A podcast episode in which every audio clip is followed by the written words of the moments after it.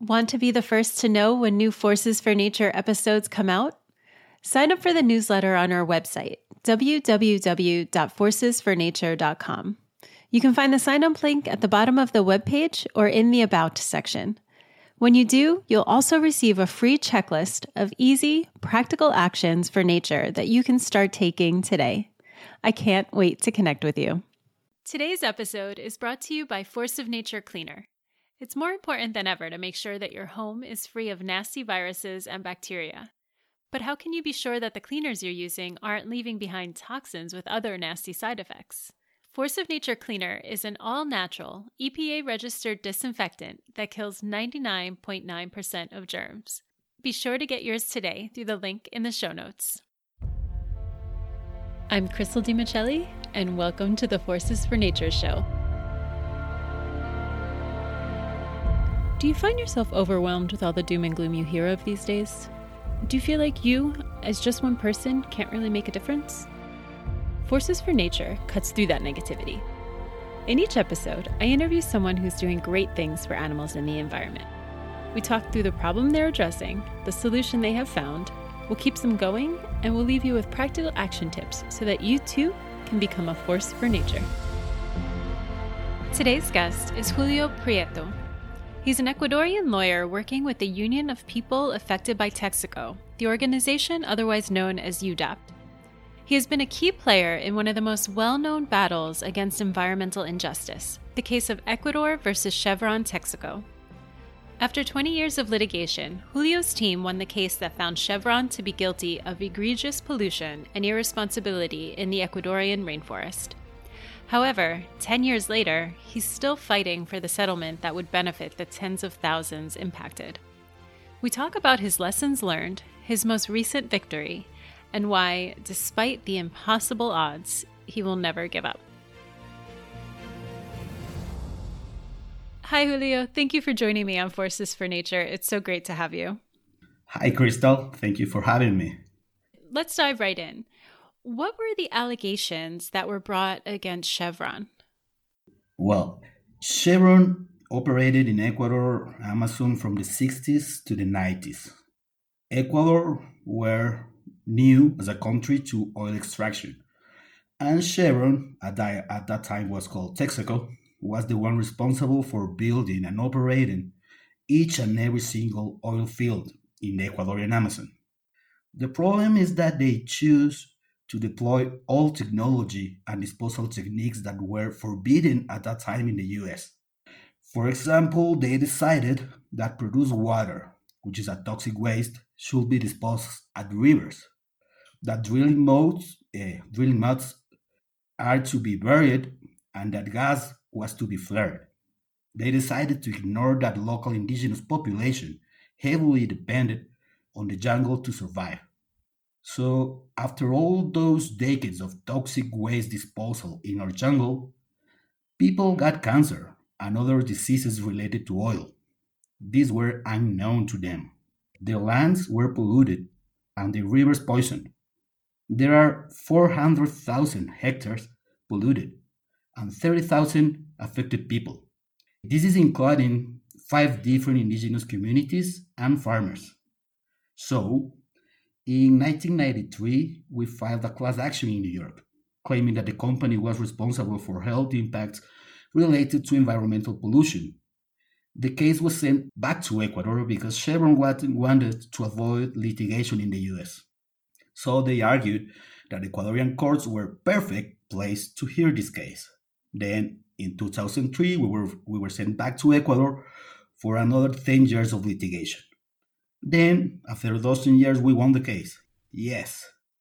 After all those years, we got our judgment ordering Chevron to pay more than $9 billion. You say that Chevron came in and didn't follow the same protocols that they were required to follow in the United States. What are those protocols? What are the steps that are normally or should be taken to protect the environment when oil is being extracted? You know, the least Chevron should have done in Ecuador was the same they were already doing at that time in the United States. I mean, Chevron knew very well which steps should be taken to protect the environment, but did not deploy that technology in Ecuador. For example, Chevron had already patented and deployed technology to reinject produced water into the underground in the US. While in Ecuador, produced water was dumped into the rivers, as I just told you. Another Instead example is re-injected. Exactly. Another example is in the United States, toxic waste is stored in lime pits or steel facilities. While in Ecuador, Chevron just digs some unlined pits, some whole flame pits in the Amazon ground that allow spills and filtrations that poison also underground water sources. This is just to call a few. If we talk about gas flaring as well, that was polluting the clouds and causing acid rain. So there were no safe source of water for these people. So in 2011, the highest court in Ecuador ordered Chevron to pay 9.5 billion US dollars for the damages found, and Chevron refused. What has happened since? You are right. Chevron refused to pay. Instead of complying or negotiating an expedient, fair, and comprehensive settlement with affected communities in Ecuador, Chevron managed to flee the country and to sue us back. Chevron started shopping for a sympathetic judge in the US until they found one in New York. Judge Lewis Kaplan, who is also a shareholder in the company, he took the case, refused to have a jury deciding, and gave full credit to the testimony of a former Ecuadorian judge, who got paid over $2 million, moved along with all his family to live in Florida, all expenses included, in exchange for his testimony. Later, he admitted he was lying in order to get paid. But it doesn't matter to Judge Kaplan. Chevron hired as much as 2,000 lawyers and public relations companies for what they call a rescue operation. So they start demonizing Ecuadorian judiciary and the victims themselves. Even we, as attorneys, were targeted with lawsuits. You know, a former member of our team, Steven Donziger, is right now under house arrest in New York for contempt with this questionable decision. Also, while I was living in Ecuador, I got a subpoena for, from this judge asking me to provide full access to all my emails. Of course, I refused because US courts did not have any jurisdiction over me at that point, and because complying with such order, it's a crime according to Ecuadorian criminal law protecting uh, the attorney-client privilege. I also got interrogated by the FBI agents at my house while I was at grad school in the US. So these are some of the things Chevron did since the judgment. On the other hand, on our side, since Chevron left behind only $360 in their bank account before fleeing Ecuador, we initiated legal actions to seize Chevron assets in Argentina, Brazil, and Canada. It's a long story, but to make it short, in Argentina, Chevron bribed the president to get rid of the seizure over their assets. In Canada, the case was pending before the Supreme Court. And on the last minute, our government, the Ecuadorian government, bent its knee and request the Supreme Court to dismiss the case. And this happened as the result of Mike Pence visiting our country to settle some disturbing issues, as he described it. Settle for Chevron. Of course. yeah. Does that mean the case is done? Chevron is scot free? They're able to walk away with this with no penalties? No consequences? No, they won't. No, they won't. We are not done yet. I mean, the case may be done in the US for now. The case may be done in Argentina and Brazil, in Canada, but there are many, many more countries. Chevron has assets in more than 100 countries over the world. And we are planning to go after them. How does a court in New York have jurisdiction over a ruling in Ecuador? Uh, they start this by filing a petition to access documentation that, according to them, was to be helpful in a different proceeding. This is called a 7082 process. It, that, that's according to New York law. So they request all this documentation and then they file a claim under the RICO Act. I, I can't get that much into the details, but, but I, I know for sure that we had no jury, that the witness was paid, and, the, and then later he admitted lying for the money, and, and that Judge Kaplan is a shareholder at the company. And this kind of thing is happening all over the world, in many different countries. Yes, that's the problem. All over the world, Christy. Chevron is facing claims in Nigeria, in Argentina, and even there in the United States at Richmond, California. It's also facing justice in Australia for tax evasion. Wherever Chevron is operating, it brings trouble to local communities. But not only that, Chevron is an expert at lobbying and capturing public officers' will. So they are convinced that they can get away with it. And we are committed to prove them wrong. And you know, the problem is that this is not happening just with Chevron. Countless crimes are committed by corporations have been reported around the world. Just let's think at the Samarco mining case in Brazil, or, or the oil, or the BP oil spill in, in the Gulf of Mexico, or even the use of child uh, labor in the chocolate industry. So the enemy, from my point of view, is corporate power, which is fueled by corporate greed and corruption abroad. You, as a lawyer in your role, you're up against these corporations with all the money and all the resources in the world. When you first started, what made you even think that you could have the power to make any change? Well, I started working on this case as soon as I became a lawyer. This was my first case. So I really had no idea what I was getting involved with. when I went to law school, I did it because I wanted to fight for justice. I know it sounds like a cliche, but I was young and I saw Erin Brockovich. I also watched a civil action with John Travolta, you know. You know what I mean. At that point, it sounded as a fantastic idea to engage Chevron. It was what I was studying for. So I did believe I had the power to make a change, just as Erin or John Travolta did. Then I learned that it was more complicated than that. It's not that I was wrong, but it is far more complicated than that. You don't fight alone. We do have the power to make a change, but the power is greater when we fight together. The union makes us stronger. We all know that.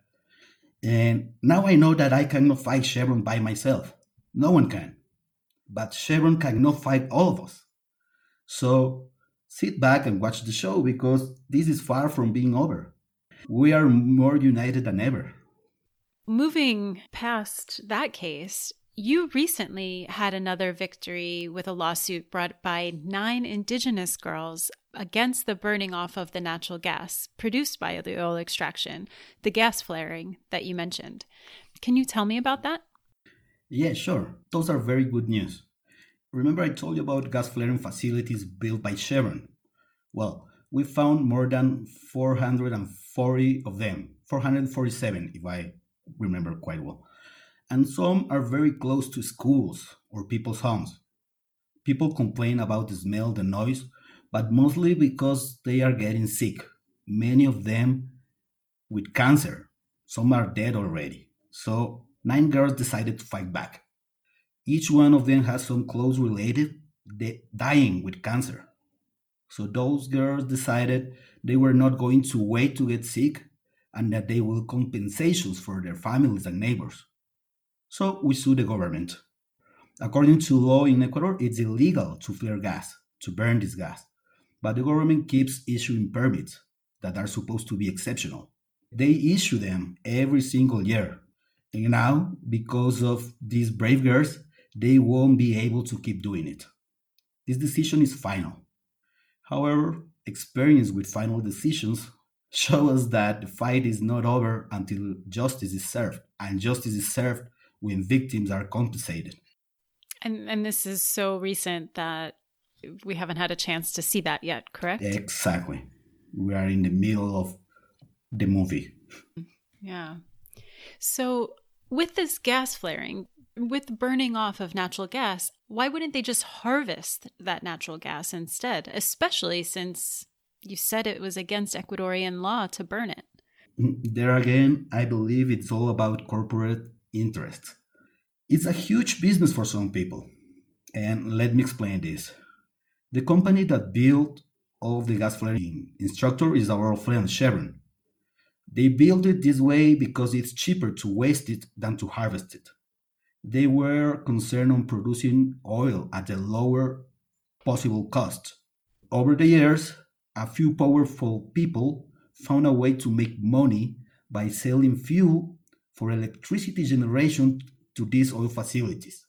The same oil facilities that are burning gas at the same time are buying diesel to produce energy.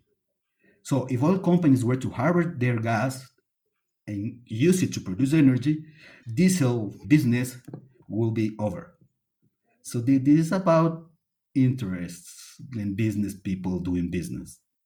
Yeah, meanwhile, they could just make it more of a closed loop where they utilize rather than waste the gas that they're producing. That's what we're aiming at, and that's what they will be forced to do now with the decision from this case. And these girls, what are their ages? Uh, from 9 to 17. That's impressive. Yeah, they are very committed and decided girls. I, I would love if you can chat with them one day and, and, and you will find that they are really supporting this, this case, not because their parents are telling it, but, but because they believe in it.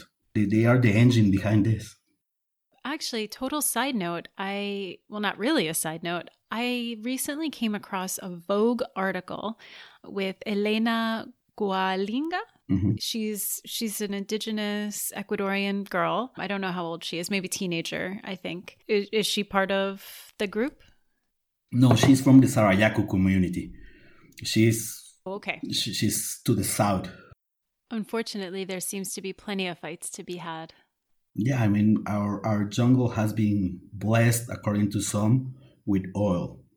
For local population, this is not blessed at all. Of course not if environmental damage takes place, especially for indigenous communities. It's polluting the water that they used to drink and they used to bathe in, that they used to fish, and the lands where food comes from. It's completely stripping away people's livelihoods and their entire communities. And this is especially especially bad for indigenous people because they really depend on nature. You and me, we take water from the kitchen, from the bathroom. We take our food from the supermarket and our medicines from the drugstore. They take everything, their medicines, their food, their, their the water for. Everything is on the jungle. And, and, and when the jungle is, is polluted, they are being poisoned from everywhere. There's no choice for them no underground water, no river water, no rainwater. And the same goes for the wildlife in that area. They're just as affected because their food and water is destroyed. So, for everything living, it's a disaster. But let's try to move towards something a little bit lighter. So, you had this recent victory, which I hope has some amazing results very soon in terms of compensation for those families. But can you tell me about another time when you said to yourself, This, this is why I do it? You know, a proud moment, a success story, something along those lines. That's a that's a great question. You know, I can tell you that I'm really proud of what I'm doing when I'm in court. Why? Because there's when I get to answer to those greedy lawyers. I mean, it's great to speak out after listening to their lies. Usually, it's hard to get a chance to speak out the truth to their faces, worst in front of a judge. And since I can remember, it grins me when I hear an oil company lawyer blaming health conditions on their indigenous victims. They say they are sick because of lack of sanitary conditions and potable water, not because of their massive pollution they are producing. It boils my blood when they dare to demand medical records to certificate that an elder indigenous person got cancer because of their waste. So then, that moment before I get to speak out, I know that's why I'm doing it. I know I won't be winning all cases, but I will speak out every single time. We need so many people who are willing to speak out against what they feel is unjust.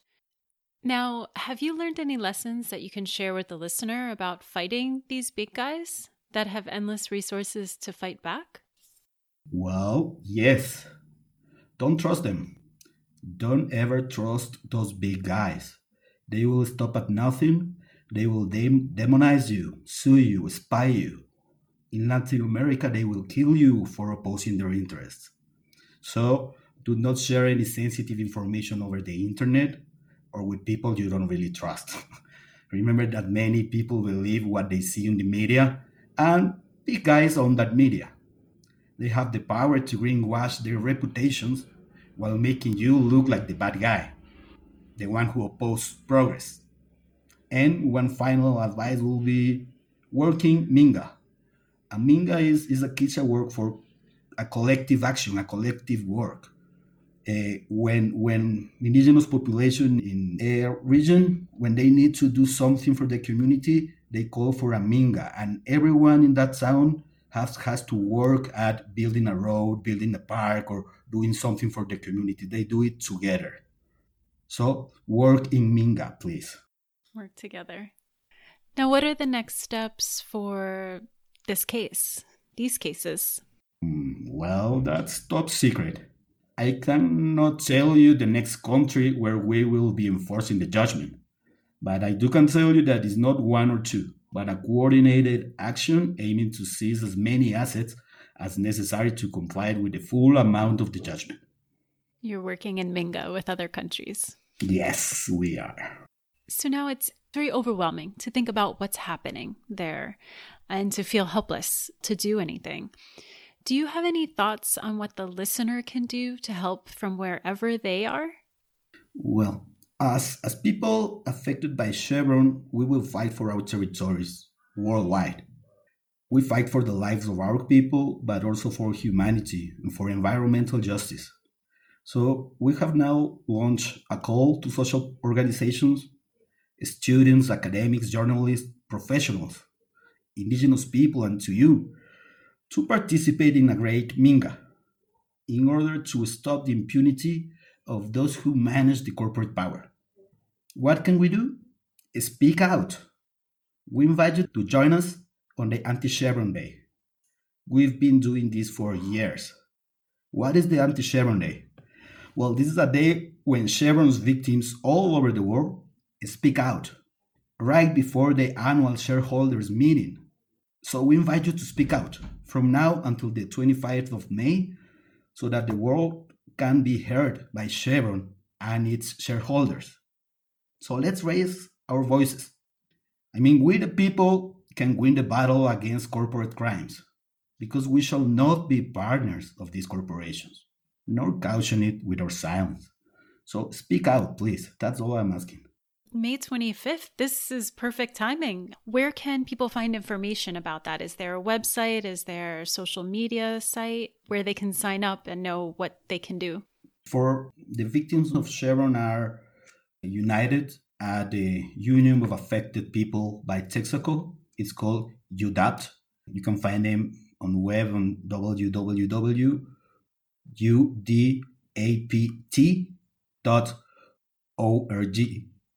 udap.org.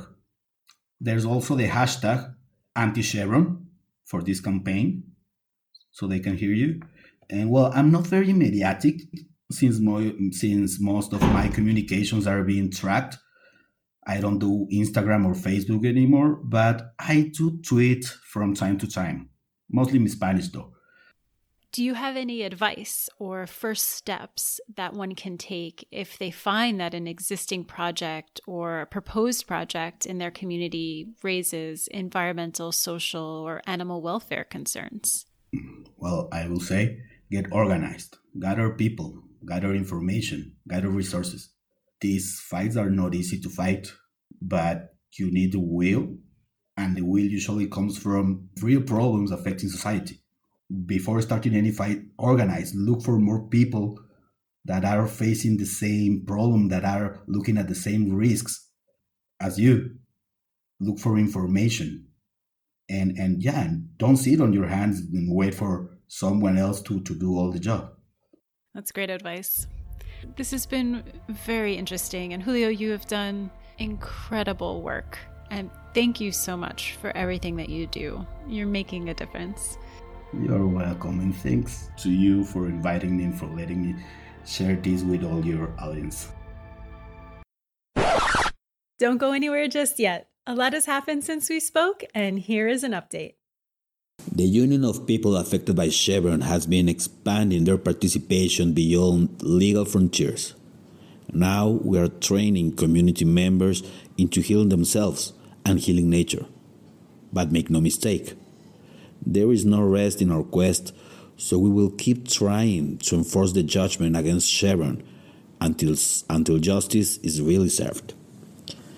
That is why I'm happy to let you know that we have filed a legal claim against Ecuadorian government to stop them from interfering in our enforcing efforts, as they already did in Argentina and Canada, where our own representatives asked asked a foreign court to ignore Ecuadorians' uh, request and their judgment. It is very clear for us that the Ecuadorian government has been captured by corporate power more specifically, Chevron's power. And to, to the point that a former Chevron's attorney, Esteban Santos Alvite, is now the Ecuadorian Ministry of Energy.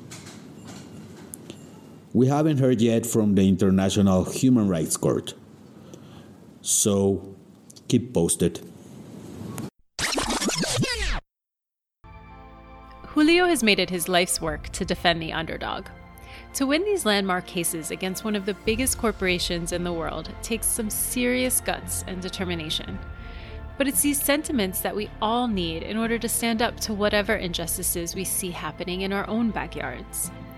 These kinds of fights can seem impossible, with odds stacked grossly out of our favor.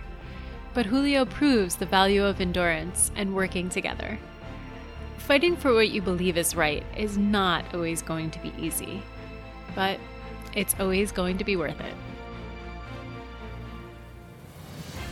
Don't forget to go to forcesfornature.com and sign up to receive emailed show notes, action tips, and a free guide to help you start taking practical actions today. Do you know someone else who would enjoy this episode? I would be so grateful if you would share it with them. Hit me up on Instagram and Facebook and let me know what actions you have been taking. Adopting just one habit can be a game changer, because imagine if a million people also adopted that. What difference for the world are you going to make today?